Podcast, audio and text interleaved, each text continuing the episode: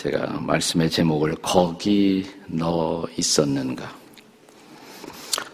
예, 부제를 정한다면 더 정확하게 제가 오늘 함께 나눌 말씀의 예, 제목을 정할 수 있다면 십자가 사건을 둘러싼 군중들의 새 얼굴, 십자가 사건을 둘러싼 군중들의 세 가지 얼굴에 대해서 같이 생각하려고 합니다.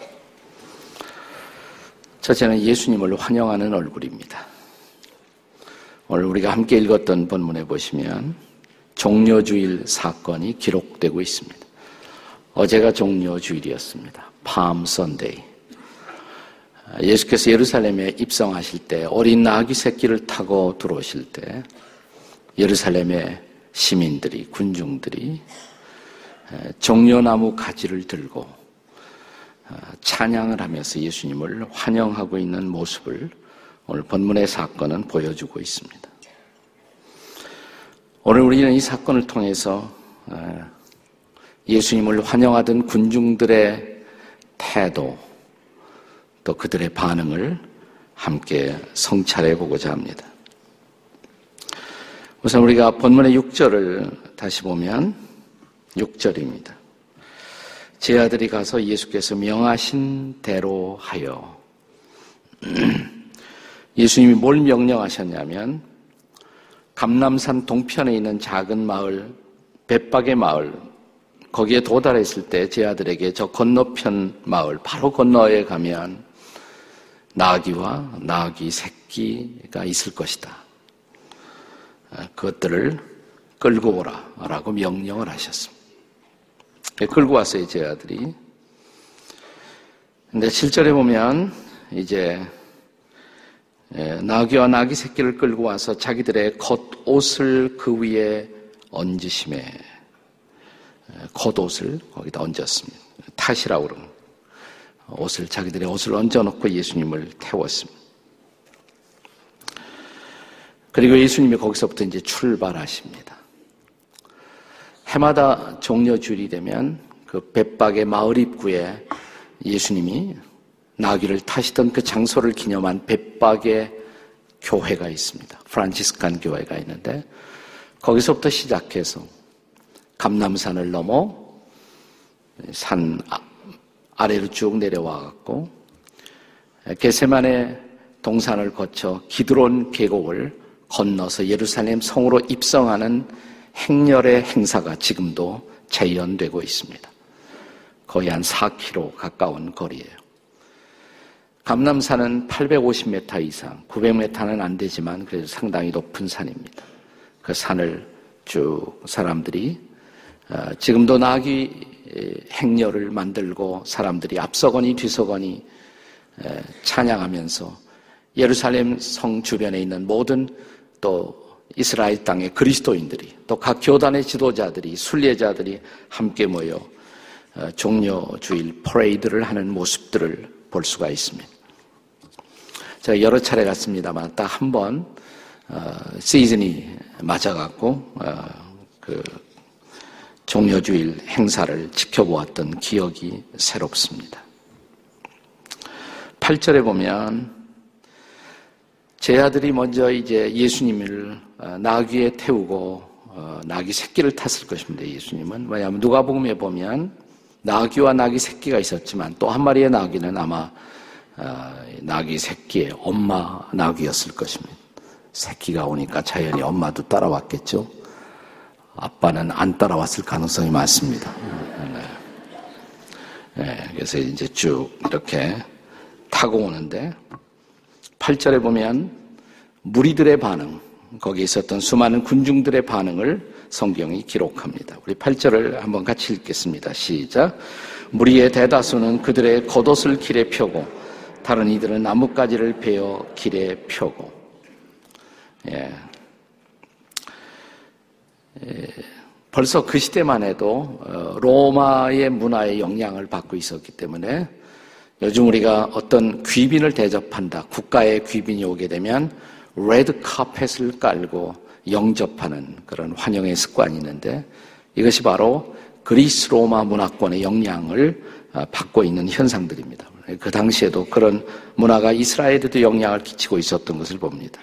레드 카펫은 없었지만 어떤 사람들은 겉옷을 벗고 어떤 사람은 나무가지를 펴면서 아, 예수님이 나귀 타고 오시는 그 길에 환영의 뜻을 표하고 있었던 것입니다. 무리의 대다수 이렇게 한거 보면 전체적으로 그런 환영을 하고 있었던 모습을 볼 수가 있습니다. 자, 이 환영은 드디어 클라이맥스의 최고조에 도달하게 됩니다. 9절입니다. 9절을 한 번 더 읽겠습니다. 시작. 앞에서 가고 뒤에서 따르는 무리가 소리 높여 이르되 호산나 다윗의 자손이여 찬송하리로다 주의 이름으로 오시는 이여 가장 높은 곳에서 호산나 하더라. 원래 히브리 말로는 호시안나 이렇게 말하면 호시안나 구원하시는 주님이시여 그들은 이렇게 들어오시는 예수님이 메시아라는 것을 대부분 어, 아마 긍정하고 있었던 것으로 보여집니다. 그러니까 그분에게 구원의 희망을 갖고 그 구원의 내용은 사람마다 기대치가 달랐을 것입니다. 어떤 사람은 단순히 로마로부터의 정치적 해방을 그들의 마음에 담고 있었을 것이고 어떤 사람은 새로운 인생에 대한 갈구를 아마도 이 찬양에 담았을 것입니다. 그래서 들어오시는 예수님을 향해서 환호합니다. 허스얀나, 허스얀나, 주의 이름으로 오시는 이여. 이렇게 예수님을 환영하고 있었던 것입니다. 여기까지만 보면 그 당시 예루살렘의 시민들, 군중들, 아니 환영 나온 인파들의 경우에는 대부분이 다 마치 그리스도인이 된 것 같은 생각을 우리로 갖게 하는 장면이 아니겠습니까? 나 그들이 정말 그리스도인이 되었다. 그들이 정말 예수님을 믿고자 하는 사람들이 되었다고 결론을 내리는 것은 아직은 성급합니다. 아직은 성급합니다. 왜냐하면 이런 무리들의 환호성, 무리들의 박수, 무리들의 welcome, 환영, 이 모든 것에도 불구하고 이것은 아직도 군중 심리에 불과할 수가 있겠기 때문입니다. 군중 심리가 뭐겠습니까? 남이 하니까 나도 하는 것입니다. 내 주변에 누가 하니까 나도 따라 하는 것입니다. 내 주변에 누군가가 교회 나갑니다.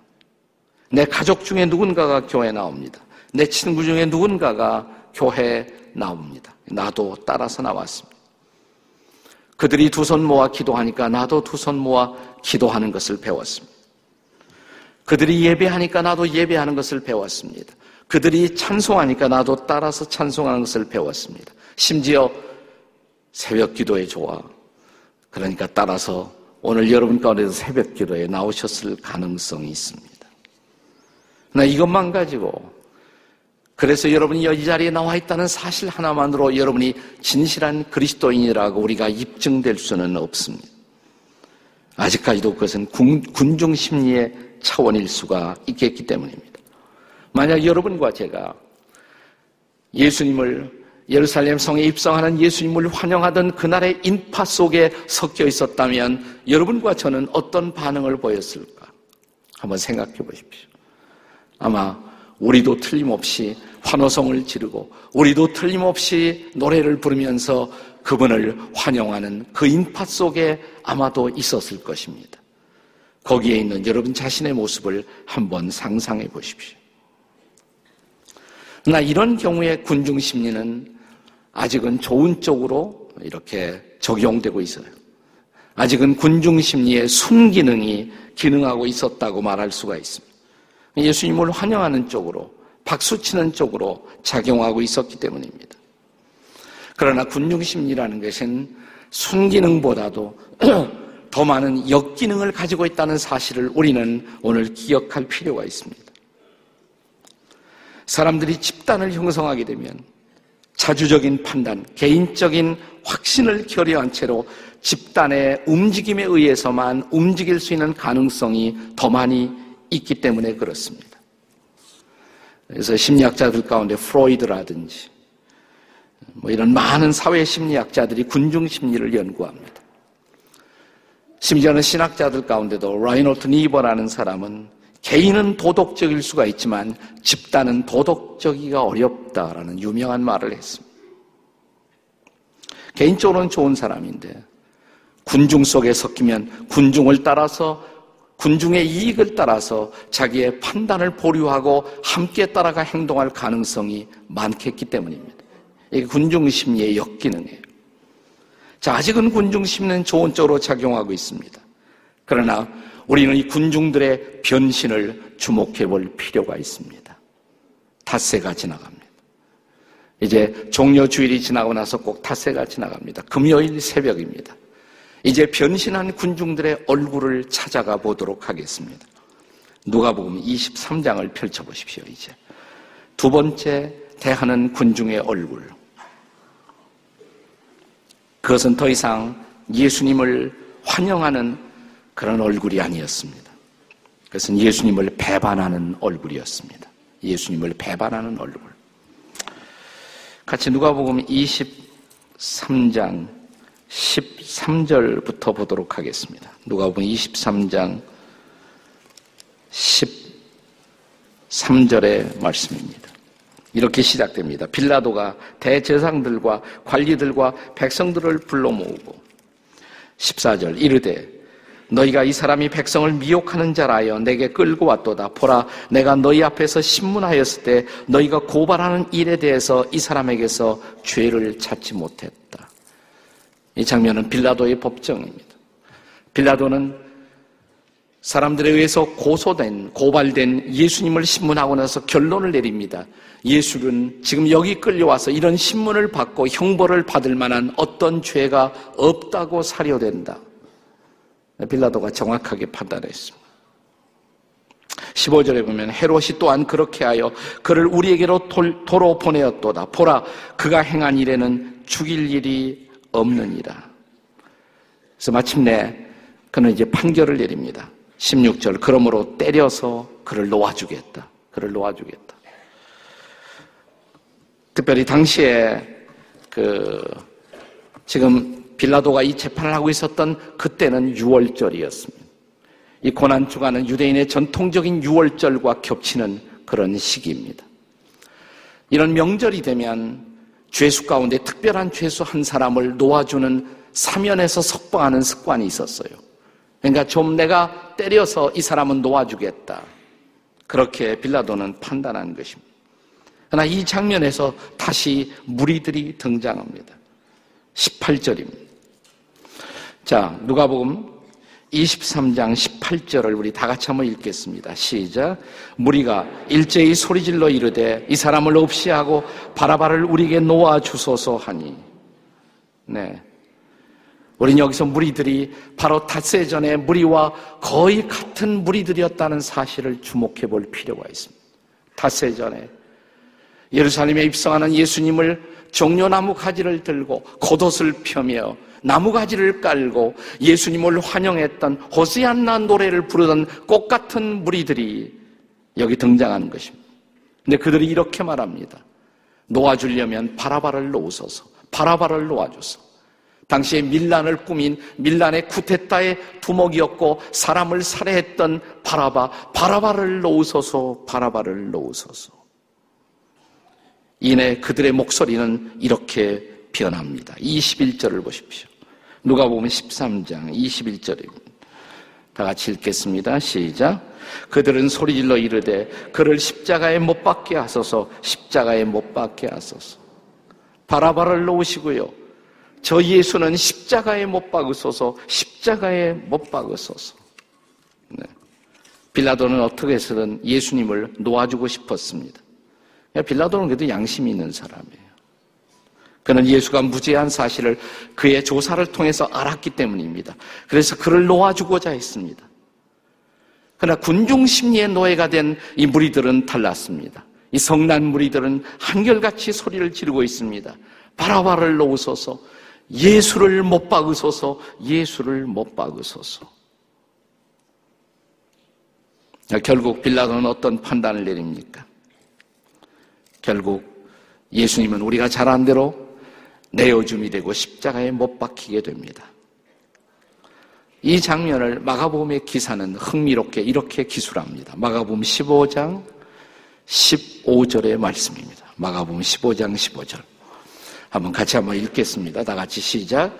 무리 빌라도가 무리에게 만족을 주고자 하여 바라바는 놓아주고 예수는 채찍질하고 십자가에 못 박히게 넘겨줍니다.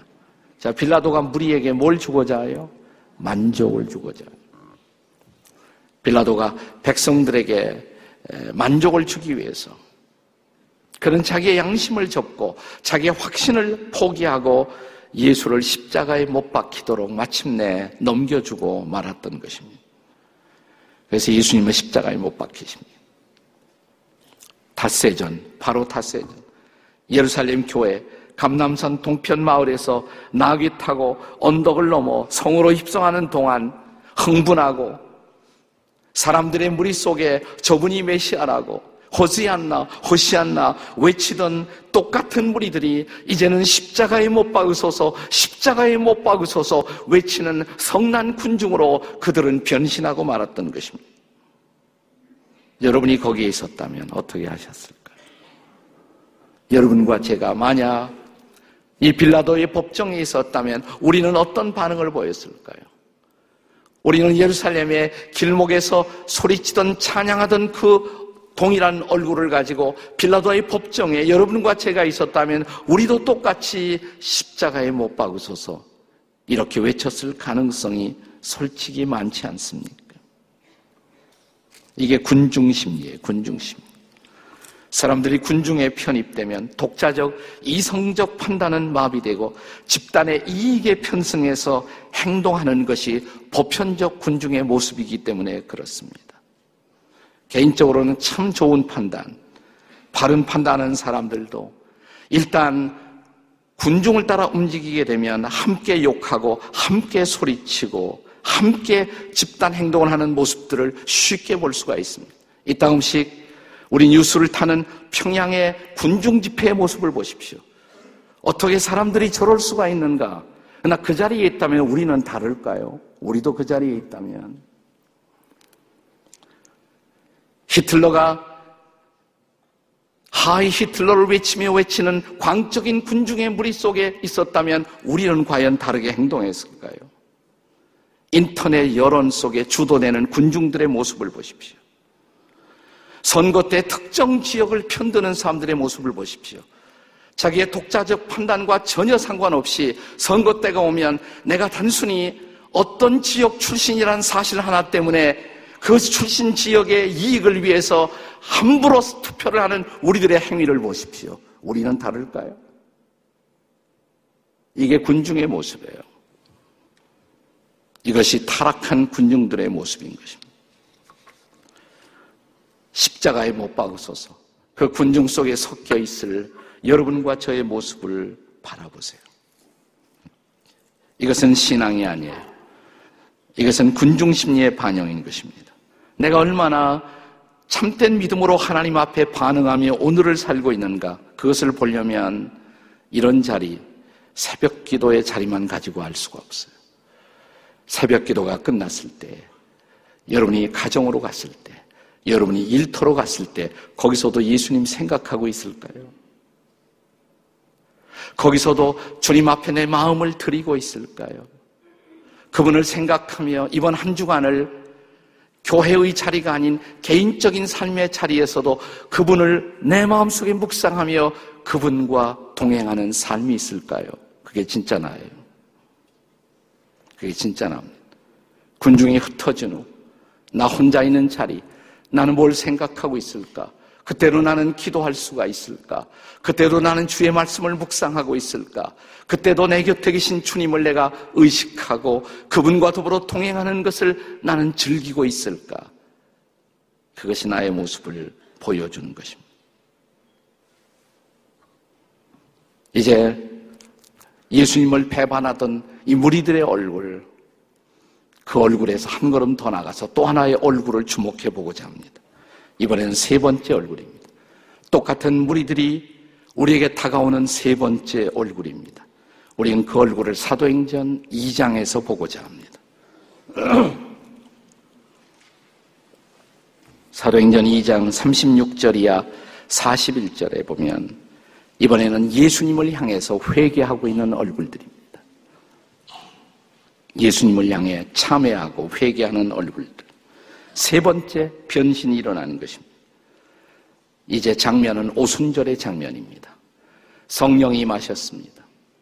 사람들은 성령에 충만해서 말씀을 전하고 있는 베드로 앞에 반응하고 있는 장면입니다.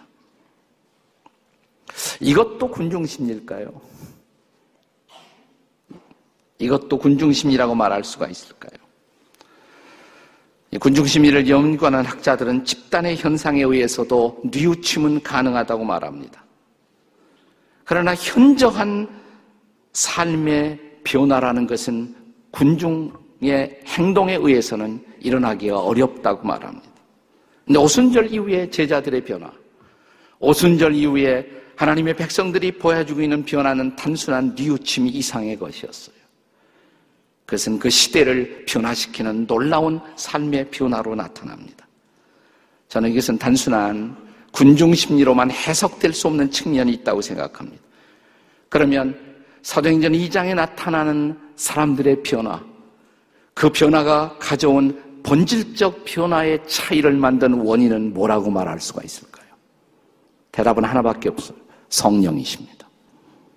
성령이 임한 것입니다. 성령이 임한 것입니다. 성령이 거기에 임재한 것입니다. 그리고 성령이 한 사람 한 사람의 마음을 붙들기 시작한 것입니다. 그들을 그들의 마음속 깊은 곳에 진정한 회개를 일으키고 있는 것입니다. 여러분 성령의 중요한 사역 중에 하나가 뭡니까? 예수님은 그분이 이 세상을 떠나면 보혜사 성령을 보내주실 것이다. 성령이 오셔서 하나님의 백성들 가운데 일으킬 가장 중요한 사역 중의 하나를 요한복음 16장 8절에서 예수님은 이렇게 말씀하십니다. 한번 같이 한번 읽어보세요. 요한복음 16장 8절입니다. 다 같이 시작. 그가 와서 죄에 대하여, 의에 대하여, 심판에 대하여 세상을 책망하시리라. 그 성령님이에요. 보혜사 성령님. 그가 오시면 우리의 죄를 책망할 것이라. 우리가 붙잡아야 할 진정한 의가 무엇인가를 보여주실 것이라고. 그리고 죄를 회개치 않음에 대해서 하나님 앞에 우리가 직면해야 할 준엄한 심판에 대해서 우리를 깨우쳐 주시게 될 것이라. 그 성령이 임한 것입니다. 그 성령이 오순절에 모인 다락방에 모인 하나님의 백성들의 마음 속에 역사하기 시작한 것입니다. 그러자 그들은 어떤 반응을 보입니까? 사도행전 2장 37절입니다. 자, 사도행전 2장 37절의 말씀을 같이 보도록 하겠습니다. 다 같이 시작. 그들이 이 말을 듣고 마음에 찔려 베드로와 다른 사도들에게 물어 이르되 형제들아 우리가 어찌할꼬 우리가 어떻게 하면 좋으냐 이제 우리가 어떻게 할 것인가 그들의 마음속 깊은 곳에 찔림과 하나님의 책망을 경험하고 있는 이 모습들을 보십시오. 아니 그들이 받았던 들었던 메시지는 뭐였습니까? 바로 직전 구절이 보여주죠. 사도행전 2장 36절입니다. 같이 읽습니다. 사도행전 2장 36절 시작. 그런즉 이스라엘 온 집은 확실히 알지니 너희가 십자가에 못 박은 이 예수를 하나님이 주와 그리스도가 되게 하셨느니라. 너희들이 못 박은 그분, 그분이 사실은 메시아라고, 진정한 메시아라고, 진정한 주님이라고. 너희들이 바로 그분을 못, 못 박은 것이었다고. 이 말씀을 듣고 그들은 우리가 어찌할꼬 라고 회개하기 시작한 것입니다. 참여하기 시작한 것입니다. 그리고 집단적 회개가 일어나는 거예요. 3천 명이 회심한 것입니다. 그리고 오순절의 거룩한 변화는 이 땅에 가장 위대한 공동체인 그리스도의 교회를 탄생시킨 것입니다. 이런 것을 우리가 부흥이라고 말합니다. 리바이블이라고. 혹은 영적 각성이라고 말합니다. 영적 각성. 인류의 역사 속에 일어났던 위대한 부흥, 위대한 영적 각성에는 언제나 진지한 사람들의 회개가 있었어요. 1905년의 평양 대부흥 사건도 예외가 아닙니다. 깊은 참회. 그들은 대중으로 군중으로 하나님 앞에 선 것이 아니라 한 사람 한 사람이 자기의 죄를 책망하시는 성령의 거룩한 임재 앞에 섰던 것입니다. 그리고 그들은 자기의 삶을 고쳤고 새로워졌고 새로운 인생을 살기 시작한 것입니다. 그것을 부흥이라고 말합니다. 리바이블이라고 말합니다. 수년 전에 멜 깁슨이라는 분이 만든 영화 Passion of the Christ라는 영화가 우리 곁을 지나갔던 사실을 여러분 다 기억하실 것입니다. 이 영화 처음 만들어졌을 때 영화의 시사회장에서 한 기자가 그 영화를 보고 난 소감 끝에 질문을 감독에게 이렇게 던졌습니다. 당신은 이것을 예술이라고 만들었습니까? 이것은 잔인한 다큐멘터리가 아닙니까? 잔인한 다큐멘터리. 이 영화를 보신 분들은 기억이 생생하겠지만 처음부터 끝까지 그냥 예수님이 고난받는 거, 채찍 맞으시고, 피를 흘리시고, 감히 눈으로 볼 수 없는 장면이 계속되는 거. 이걸 어떻게 예술이라고 말할 수가 있습니까? 이것은 잔인한 다큐멘터리가 아닙니까? 감독은 이렇게 대답합니다. 맞습니다. 잔인합니다. 죄는 잔인한 것입니다. 인간의 죄는 그렇게 잔인한 것입니다. 그 장소 그 자리에서 누군가가 또 손을 들고 이런 질문을 했다고 합니다. 혹시나 당신은 이 영화를 엔티세미티즘을 선전하기 위해서 반든 것이 아닙니까? 반유태주의를 부추기기 위해서. 유대인들이 예수를 죽였다는 사실을 암암리에 사람들에게 알리기 위해서 혹시나 이 영화를 만든 것이 아닙니까? 아마도 그 영화를, 그 질문을 한 사람은 유대인 기자였을지도 몰라요. 감독은 다시 이렇게 대답합니다. 아닙니다. 그것은 오해입니다. 그런 의도는 추호도 없었습니다. 그러자 이 기자는 다시 묻습니다. 그러면 대답하십시오. 누가 예수를 죽였습니까? Who killed Jesus? 누가 예수를 죽였습니까? 감독은 다시 이렇게 반문했습니다. 꼭 대답을 들어야 하시겠습니까? 예, 대답을 듣고 싶습니다. 원하신다면 대답하지요. 제가 예수를 죽였습니다. I killed him. 내 죄가 그분을 죽였습니다. 저의 죄입니다. 저의 죄. 그리고 그는 다시 이렇게 말했습니다. 이 영화의 서두를 잊어버리셨나요? 나는 영화의 서두의 성경 구절 하나를 의도적으로 배치했습니다. Passion of the Christ는 이 구절과 함께 시작된 것입니다. 이사야 53장 5절의 말씀입니다. 그가 찔림은 우리의 허물을 인하며 그가 상함은 우리의 죄악을 인합니다. 그가 징계를 맞음으로 우리가 평화를 누리고 그가 채찍에 맞음으로 우리가 나음을 입었도다. 이것이 십자가입니다. 이것이 그리스도의 패션, 고난입니다. 이것이 바로 순환 주간입니다. 우리의 허물 때문에, 우리의 죄악 때문에 우리가 울어야 하는 한 주간입니다. 이 한 주간은 그래서 울어야 하는 한 주간. 그래서 진지한 이 땅의 그리스도인들은 이 한 주간을 많은 그리스도인들은 적어도 하루에 한 끼씩은 금식하며 자신을 성찰합니다. 성령이 임하셨습니다. 성령이 사람들의 죄를 책망하셨습니다. 사람들은 자기의 죄를 토해내며 하나님의 용서를 구하고 있습니다. 이것이 부흥입니다. 그런데 이런 부흥을 체험하기 위해서는 그 부흥을 체험할 만한 상황이 준비될 필요가 있어요. 저는 오순절 이 성령의 역사가 가능하기 위해서 그들이 먼저 하나님 앞에 엎드렸던 그 장소를 주목해 보셔야 합니다. 사도행전 1장에 보면 그들이 마가의 다락방에 모이지 않았습니까? 그리고 한 열흘 동안 그들은 거기에 계속해서 엎드려 기도하고 있었습니다. 마음을 같이하여 전혀 기도에 힘쓰니라. 그러다가 성령이 임하신 거예요. 그리고 성령의 놀라운 책망 앞에 죄를 토해내며 마침내 그리스도를 주로 고백하면서 그들은 새로워진 것입니다. 이것이 오순절의 부흥이었습니다. 그렇다면 사랑하는 여러분, 나는 여러분이 이번 한 주간을 좀 우리가 진지하게 보냈으면 좋겠어요. 내 삶의 변화를 원하는 사람들. 일주일 내내 좀 참석하시면서, 이런 기도에 참석하시면서, 그냥 군중 심리에 휘말리는 것이 아니라 하나님 앞에 홀로 서는 사람으로 사람들 앞에 같이 오더라도 나는 사람 속에서 만나는 것이 아니라 개인적으로 주님을 만나면서 나를 성찰하고 나를 내어놓고 하나님의 음성을 듣고 하나님의 책망을 듣고 자신을 주 앞에 드리는 경험. 저는 며칠 전부터 미디어 금식을 시작했습니다. 미디어 금식. 제 트위터 따라오는 사람들은 알지만 트위터도 안 하고 페이스북도 안 하고 네. 할 일이 없더라고요. 안 하니까 할 일이 없어. 네. 아주 급한 이메일 이외에는 메일도 들춰보지 않고 그냥 성, 말씀 보고 묵상하는데 그렇게 좋아요. 그렇게 좋아요. 나를 찾는 것 같아요. 잃었던 나를 찾는 것 같아요. 그것이 부흥입니다. 그것이 부흥. 쉽게 변할 수 있는 우리. 오늘 여러분들이 어디에 계십니까?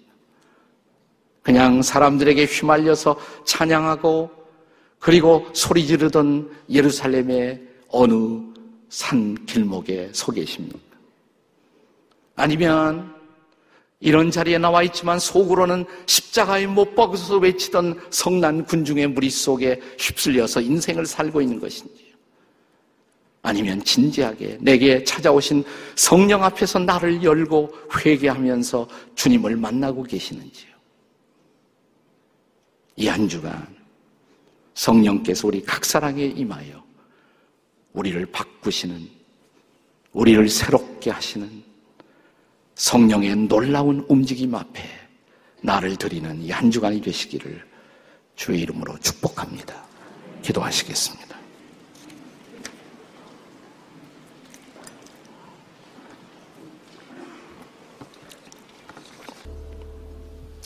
하나님, 주님을 정죄하던 빌라도의 법정에 저는 있고 싶지 않습니다. 군중 심리로만 그냥 예수님을 환영하던 예루살렘의 거리에도 있고 싶지 않습니다. 그러나 성령이 임해서 우리를 바꾸시던 마가의 다락방에 거기에 있고 싶습니다. 주님 부활하셔서 사랑하는 제 아들을 만나주시던 그 자리에 있고 싶습니다. 그런 간절한 염원을 담아 이 한 주간을 보내고자 하는 모든 당신의 지구촌의 백성들 가운데 우리 주 예수 그리스도의 십자가의 은혜와 독생자를 보내주신 아버지 하나님의 사랑과 성령의 만지심이 이 한 주간 동안 우리의 마음과 우리의 가정 일터 가운데 함께 해주시기를 간절히 축원하옵나이다. 아멘.